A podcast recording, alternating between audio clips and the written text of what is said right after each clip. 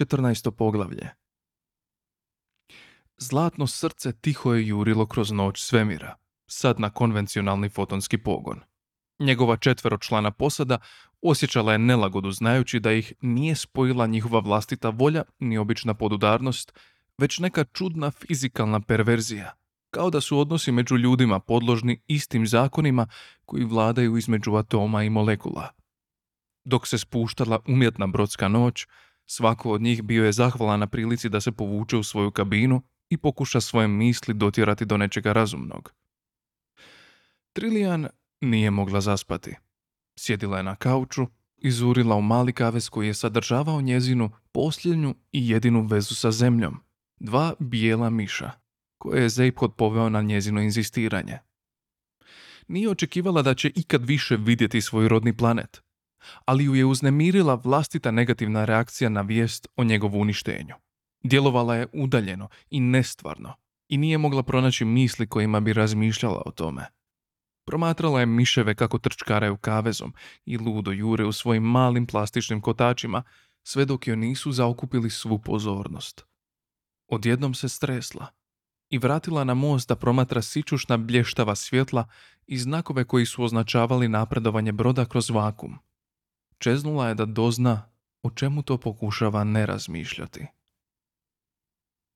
Zeiphod nije mogao zaspati. I on je čeznuo da dozna o čemu si to ne može dopustiti razmišljanje. Otkad je znao za sebe, patio je od neodređenog nelagodnog osjećaja da mu nisu sve na broju. Najčešće je tu pomisao bio u stanju gurnuti u zapečak i ne brinuti se, ali ju je probudio nenadan dolazak Forda Prefekta i Artura Denta.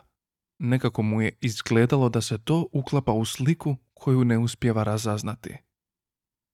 Ford nije mogao zaspati. Bio je previše uzbuđen što je opet na putu.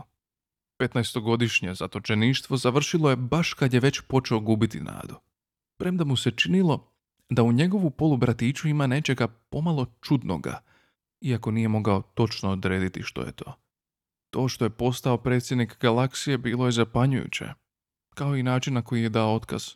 Ima li za to neki razlog? Pitati Zeiphoda nije imalo smisla. On kao da nikad nije imao razloga ni za što što bi činio. Pretvorio je neshvatljivost u umjetnost.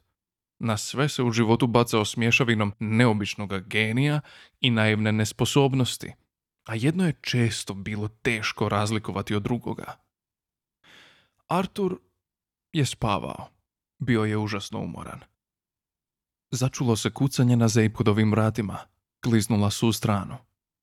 Zeiphode, Aha, Trilijan je stajala ocrtana u pravokutniku svjetla. mislim da smo pronašli ono što tražiš. a da? Ford je odustao od pokušaja da zaspi. U kutu njegove kabine nalazio se mali kompjutorski ekran i tipkovnica. Neko je vrijeme sjedio uz njih i pokušavao sastaviti novu natuknicu o vogoncima za vodič, ali nije mogao smisliti ništa dovoljno otrovno, pa je i od toga odustao. Umotao se u kućni ogrtač i otišao se prošetati po mostu. Kad je stupio na most, iznenadio se, ugledavši dva obrisa, uzbuđeno nagnuta nad instrumente. Vidiš, brod se sprema ući u orbitu. Govorila je Trilijan. Tu postoji neki planet, točno na koordinatama koje si predvidio. Zeiphod je čuo neki zvuk i podignuo pogled. Forde, Siknuo je. hej, dođi vidi ovo. Ford je prišao i pogledao. Bio je to red brojki koji je treptao preko ekrana. Prepoznaješ li galaktičke koordinate? Upita Zeiphod. Ne. Pomoći ću ti. Kompjutor, Bog društvo, ovo je već pravi mali tulum, ne? začepi Reče Zeiphod. i pokaži ekrane. Svjetla su se na mostu prigušila. Točkice svjetla krenule su preko konzole i odrazile se u četiri para očiju koji su zurili u vanjske monitorske ekrane. Na njima nije bilo ama baš ničega. Prepoznaješ? Šapne Zeiphod. Ford se namršti. Pa baš i ne. Reče. Što vidiš? Ništa. Jel ti poznato? O čemu ti to govoriš? Nalazimo se u maglici konjska glava, jedan veliki tamni oblak.